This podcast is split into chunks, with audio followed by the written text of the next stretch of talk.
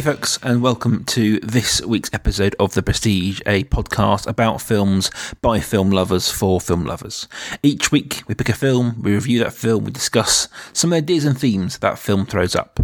And as always, we end the show with our recommendations, further reading, further watching, if you will, based on this week's movie.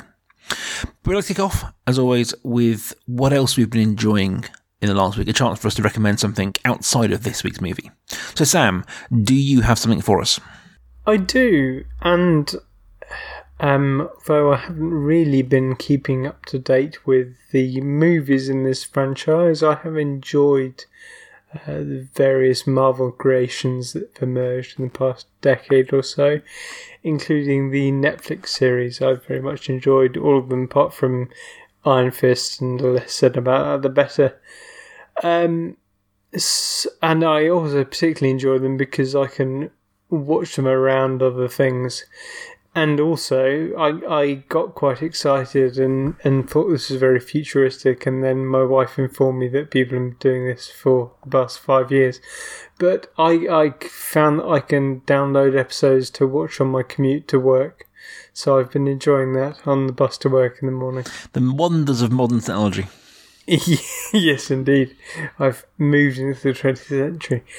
Uh, Jessica Jones is very good. Uh, Krysten Ritter in the central role is was very strong in the first series, and she's she's as good here. Um, there are twists and turns in the narrative which are uh, unexpected, shall we say. Um, there are good supporting performances from people, and I'm just enjoying it's not absolutely amazing, but it's great sort of popcorn esque TV. I'm enjoying mm. sort of uh, luxuriating in my uh, new technology fueled ride to work every morning. I'm very glad for you. I'm very glad for you. How about you, Rob? So I um, have been delving into some of my um, my collections of shall we say, culty films, some horror films, some gory films. And this week I have watched the 2008 Japanese classic, classic I will hear you say, The Machine Girl, about a Japanese schoolgirl whose brother is murdered by some Yakuza. She loses an arm in trying to avenge his death and has that arm replaced by a machine gun that she then uses to brutally and viciously and gorily massacre the Yakuza. She's joined by a cohort who has chainsaws for hands and ends up going against someone who has a machine gun bra um, with some drills, I believe, attached to it.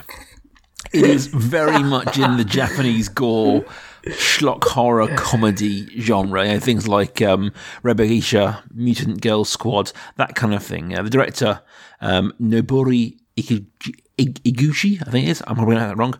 Um, has done plenty of this kind of um, movie. Some awful things like uh, Zombie Ass, The Toilet of the Dead, pretty terrible. Um, but things like RoboGeisha and uh, The Machine Girl are kind of uh, are, are, better. They're certainly um, better elements to this this genre. But it is they're a good fun time. Uh, they're very much that kind of schlocky movie. Uh, but if you are something a bit more a bit more insanity in your movie watching, The Machine Girl is one of the ones they're checking out. It's not for Sam. I'm not going to lie to you guys. Right. I can't see Sam sitting down for it, but I certainly enjoyed it. So this week we are continuing our Baz Luhrmann series, and we're moving on. Uh, we skipped over his uh, 2001 film Moulin Rouge, and he seemed to sort of settle into a pattern of uh, not very frequently releasing films, and his next film after that was the 2008 film Australia.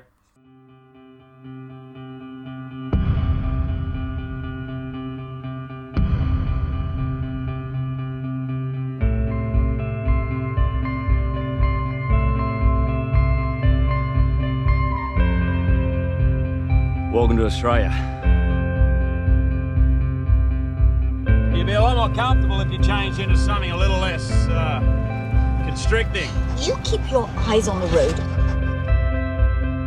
Mr. Drover, there's only one tent. We're not really used to uh... a woman. Guests. Now, Australia is a it was a huge film at the time. Um, there's a lot of hype around its making, and it was a big budget film. It was a success in some quarters.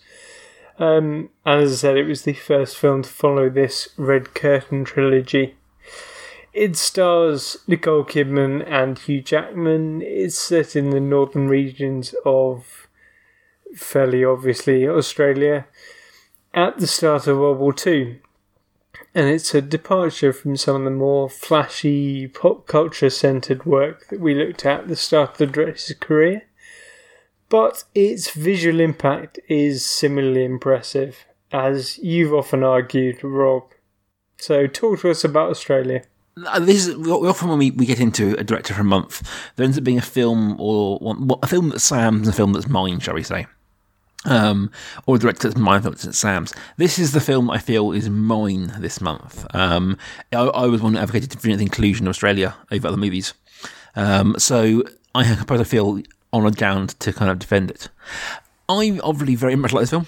I think it is, as you said, it's beautiful. The cinematography um, explored through this movie is is very beautiful. You know, we, we think about Lord of the Rings that sort of showed New Zealand to its finest. Um, this certainly shows off the Australian outback to its finest, and it uses obviously visual effects. It uses sort of fake um, CGI locations, but it uses them to kind of tell this sweeping epic of a of a story. And I think epic is the word I've been looking for. I completely accept that it doesn't hit all its marks. And in certainly times in the movie, it's trying to reach for emotional payoffs that it really kind of hasn't earned. Um, and it is tonally interesting, I suppose. There are shifts, and there are parts early on that are very much in the same kind of Moulin Rouge, um, Strictly Come Dancing, Strictly Ballroom kind of zaniness. There's elements of that very early on with the Nicole Kidman's characters. But then it shifts sort of over the movie towards you know, the outbreak of war and, and the death and destruction of both Darwin by the um, Japanese and also the Aboriginal and, and the mixed race children by the white settlers. It has some problems in joining those tones at times, um, but I think at the same time it is evocative of a certain time and evocative of feelings, and it treats. I know that, this is a a, you know, a white Australian making a movie about race in Australia, and that's a, a touchy subject, especially the the stolen generations as they were. And I'm not going to say they get everything right in terms of its portrayal of these things or its handling of these things. But I think a lot of it's done with love, a lot of it's done with care. You know, Baz Luhrmann clearly cares about this time and the story he's trying to tell, and he's trying to not be exploitative and trying to tell all these stories. Um, but for me, it is. It feels like a throwback. It feels like the return of the old Hollywood epic. It feels like Ben Hur, but that kind of thing. The movies we don't tend to make anymore. The movies that are, you know, grand sweeping explorations of what can be done with widescreen, what can be done with this technicolor explosion that movies once were. So for me, it certainly has a place. I think it, it isn't everything they wanted it to be, but I can appreciate what they're trying to do. And as I've always said on this show, I will always appreciate a movie that swings for the fences and misses over one that doesn't even try. I think this film is very much swinging for the fences.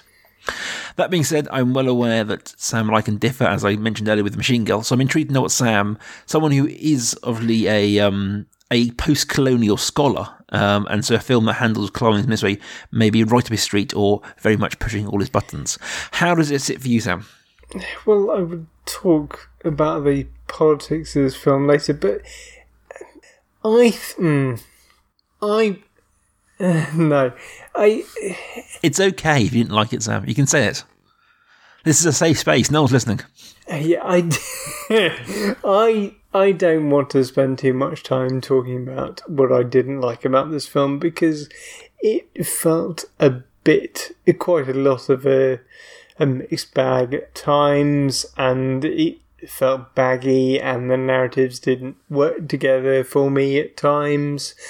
But kind of a lot of that you've alluded to there at the beginning, and I think, I mean, the film really knows that. And you know that, and I know that, and anyone listening knows that. So I think it just feels it, it would just be pointless for me to spend more time sort of picking apart what doesn't work about this film. So I want I want to focus on what does work about this film, and I think I think the acting performances are, are very good. I mean, Nicole Kidman, as I said when we did The Beguiled, I could just watch all day, and I think Hugh Jackman's very engaging in this. And I enjoy watching Hugh Jackman anyway. Um, He is manly and buff. I th- well, yeah. So I meant the acting, but okay, fine. We've all got a bit of man crush on Hugh Jackman. Doesn't? um? It, it felt at times the narrative was a bit heavy-handed, and Nulla's voiceover was a bit, a bit on the nose. But as I said, I want to speak more about what I liked about this film. I think one of the things that it reminded me of at times, and that was a positive thing, was you, you mentioned movies that don't make anymore. I, I was thinking of sort of big, epic Western type films mm-hmm. like Butch Cassidy and The Magnificent Seven, and this this sort of the, the big country idea the huge open spaces in well, in that case, North America, but in this case, Australia, and I like that. I I also, although I wasn't sure about the music at times. I did like the way that music was used. It was the sort of variations on Waltzing Matilda at times, and it was sort of it, it- how how Australian the people were were called into question by the music and the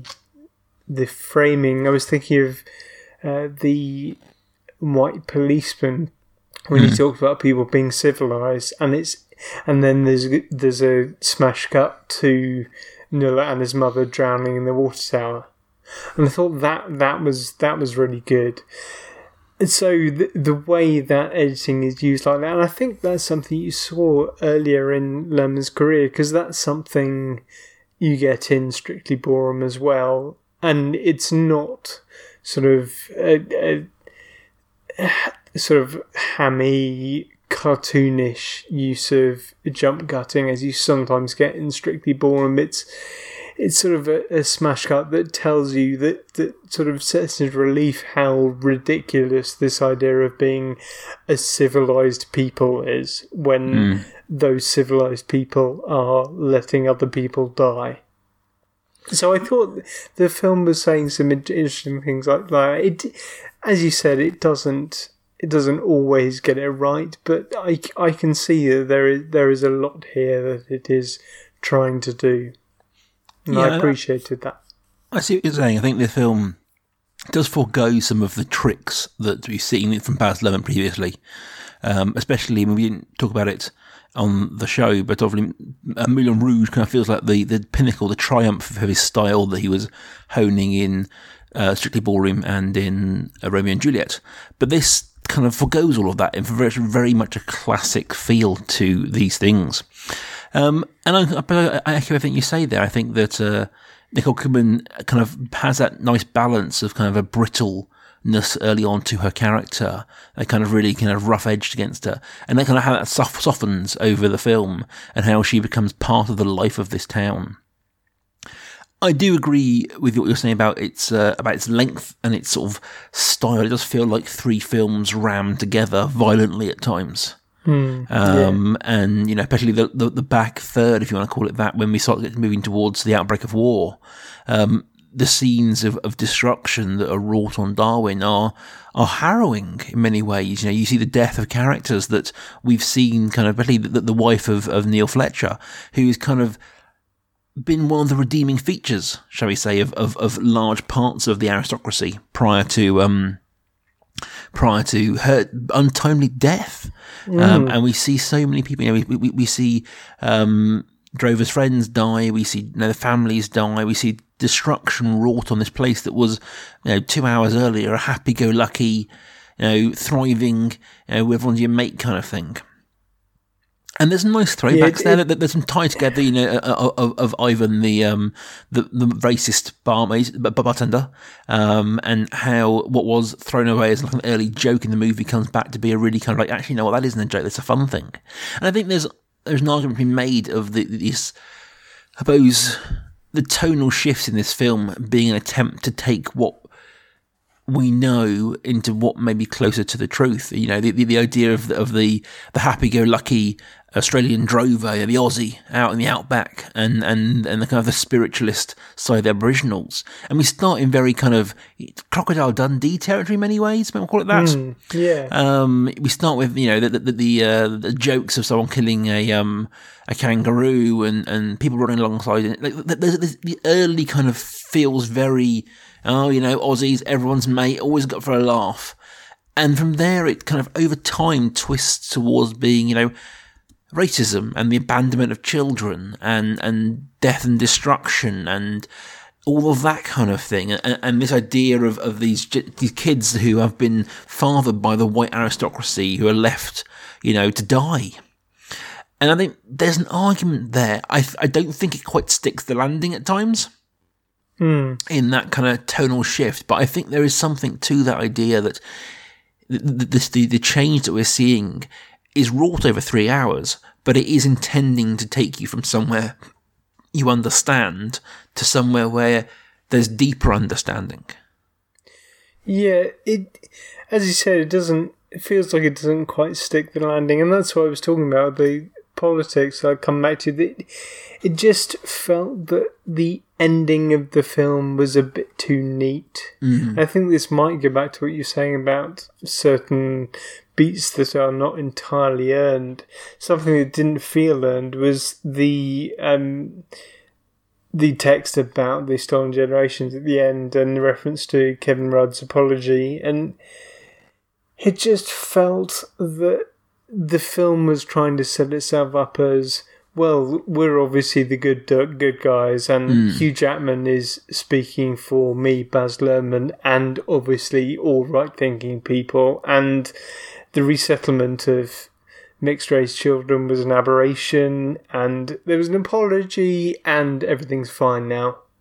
And let's all tie this up in a nice bow and say, well, let's pat ourselves on the back for, for being being sort of I suppose liberal minded about this. When it felt like what the film was saying, some of the things the film was saying about well I go back to actually death of Nulla's mother is another thing like that attack on Darwin that's really, really harrowing in the mm. midst of sort of a light-hearted knockabout Crocodile Dundee esque film.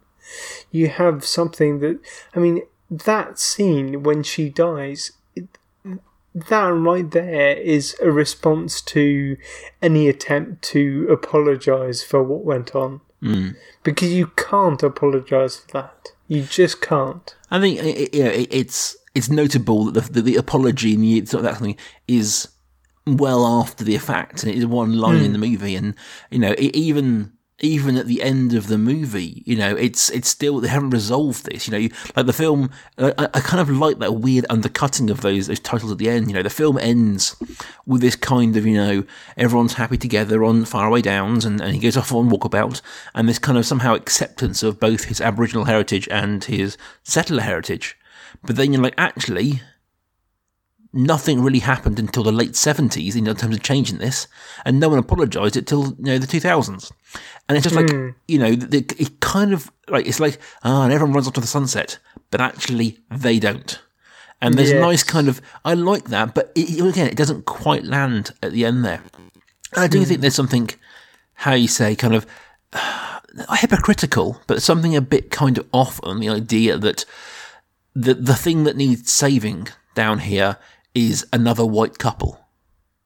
You know, it, it isn't Yes. about embracing the. After the, at the end, Nulla goes on walkabout. But if there's a feeling of of Miss Boss letting him go, it's kind of like you're just you're another settler. You're another colonial settler in this in this town, and yes, we're painting you're the hero here, and Drover sort of obviously is, is as much a local as anyone is, but it's still very much a feeling of like, well, the white people came down and saved all this.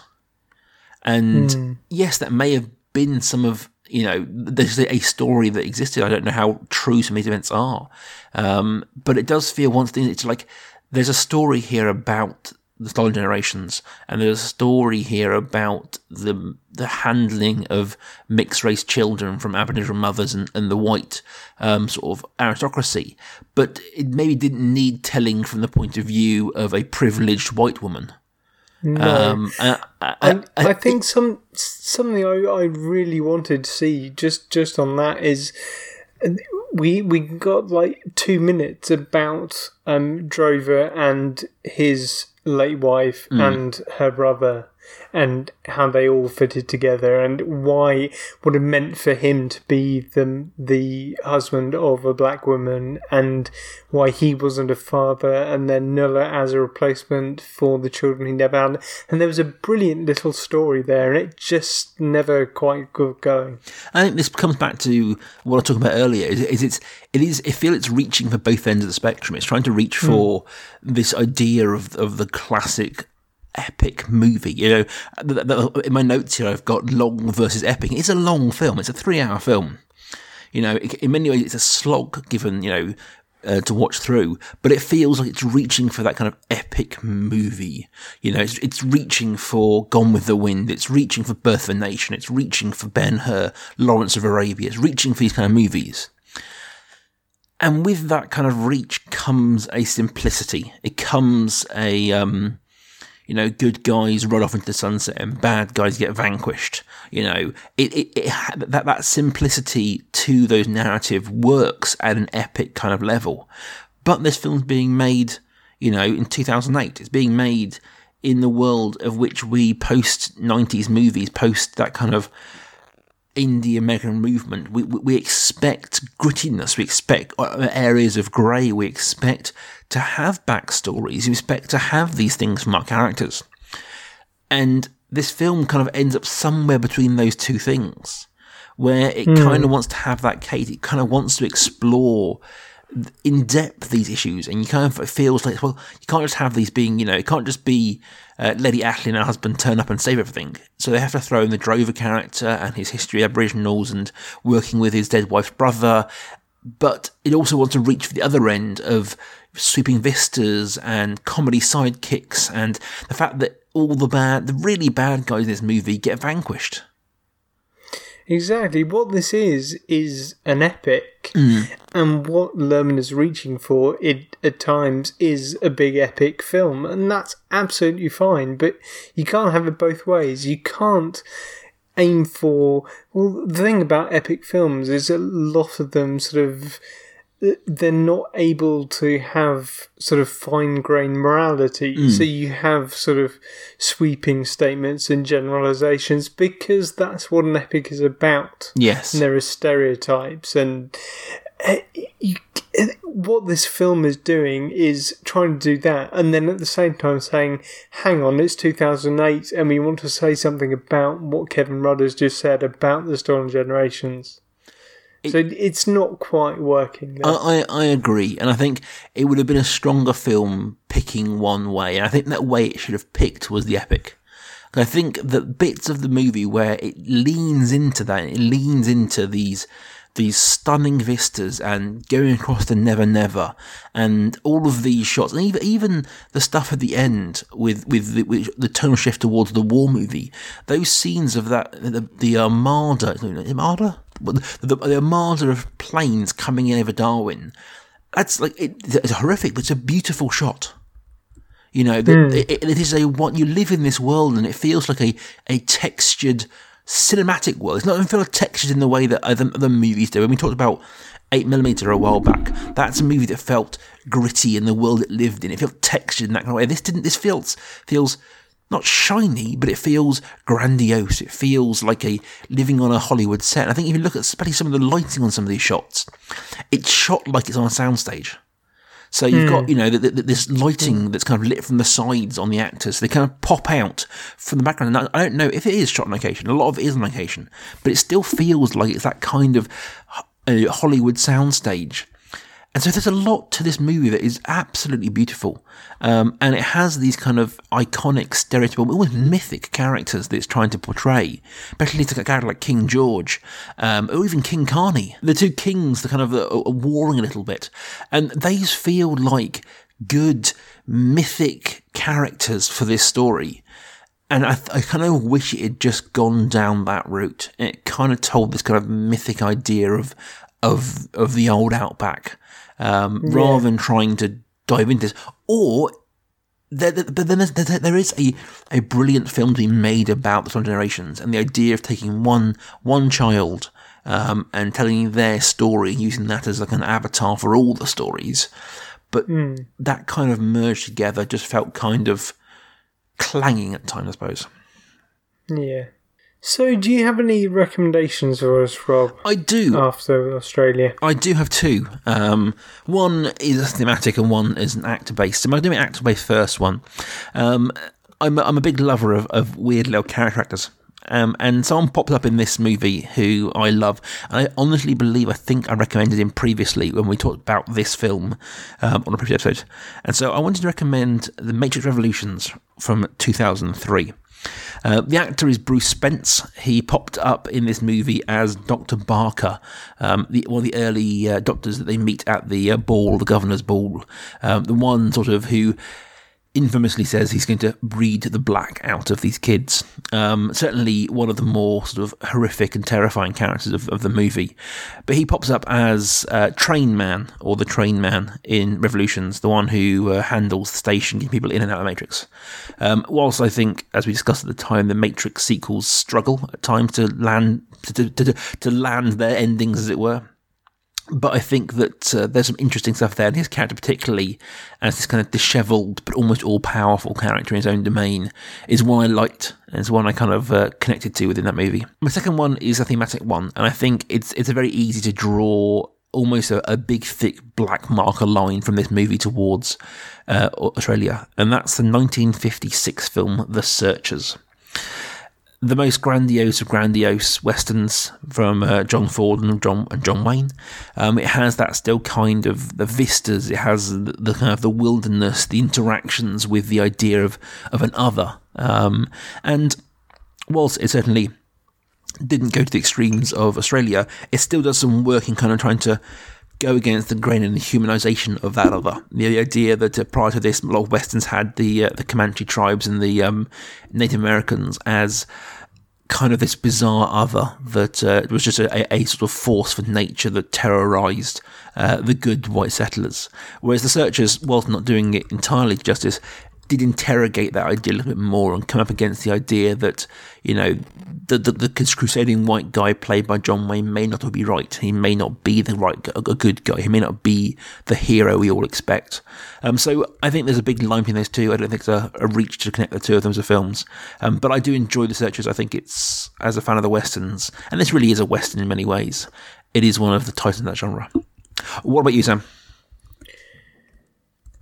Great. I have two suggestions this week as well. Similarly, one actor based, one thematic. Um, actor wise, I just wanted to mention again, as I do quite frequently, and we have done in recent weeks, Nicole Kidman, who is incredible in this film. Although, actually, I did notice her cut glass British accent did drop on one word in this film when they uh, go to the ball, she said, I think she says no to Hugh Jackman. She says it with it with an Aussie twang, mm. which I thought was incredible that she did that only once in the whole film, given that she's surrounded by Australians. Um.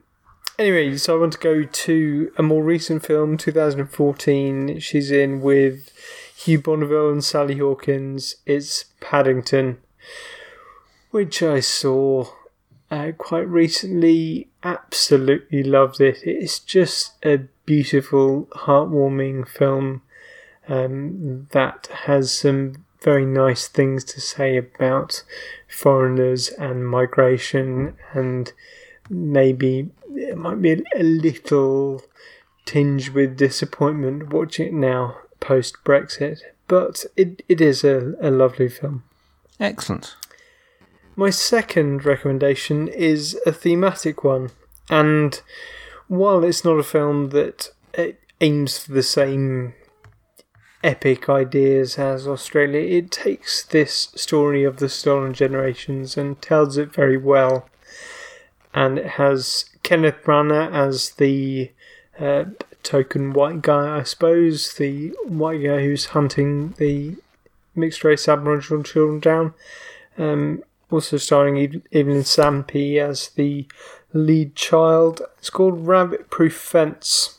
It was named after so it's a fence built to keep vermin off a particular part of Australia, but I suppose this acts as a wider metaphor for treating the quote unquote vermin of mixing Aboriginal and white races. And it was very good. Um, it's not in the same league as Australia, as I said, epic wise, but it, it focuses on telling this stolen generation story and does it, I think, very well and is in in some ways better than Australia in sort of not aiming as high. Fair enough. Excellent. Brilliant. So, folks, we'll be back next week with the conclusion to our Baz Luhrmann month. And we were looking at his most recent movie, almost back though, still was five years ago, uh, 2013's movie The Great Gatsby. Till then, guys, you can find us both on Twitter at Pesci Podcast. You can find just me at life underscore academic and you can find just me at Rob Kaiju. Guys, if you like this show and you want to support this show, we really do appreciate all the support you give us. If you do enjoy it, please give us a review on iTunes, leave us a five star review, and say some nice things about us. It really helps us get ourselves in front of more eyes and thus more ears. But if you really, really like us, uh, we do have a Patreon that helps support all the shows on Kaiju FM. We do special recordings, we do transcripts, we do all kinds of awesome things over there. So if you really, really like us, please go throw a couple of dollars our way. It really helps us keep the lights on and keep us uh, making these shows for you.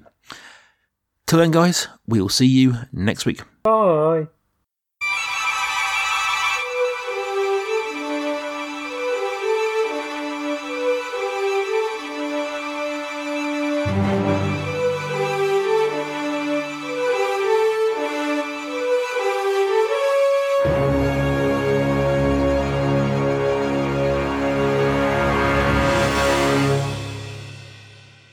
Is a dark and stormy night, the wind lashing down, and you're facing against your greatest challenge yet a player who's gone in the wrong direction. We've all been there, you've got our story planned out, and this player heads off in the wrong direction, and you've got nothing to fill that gap.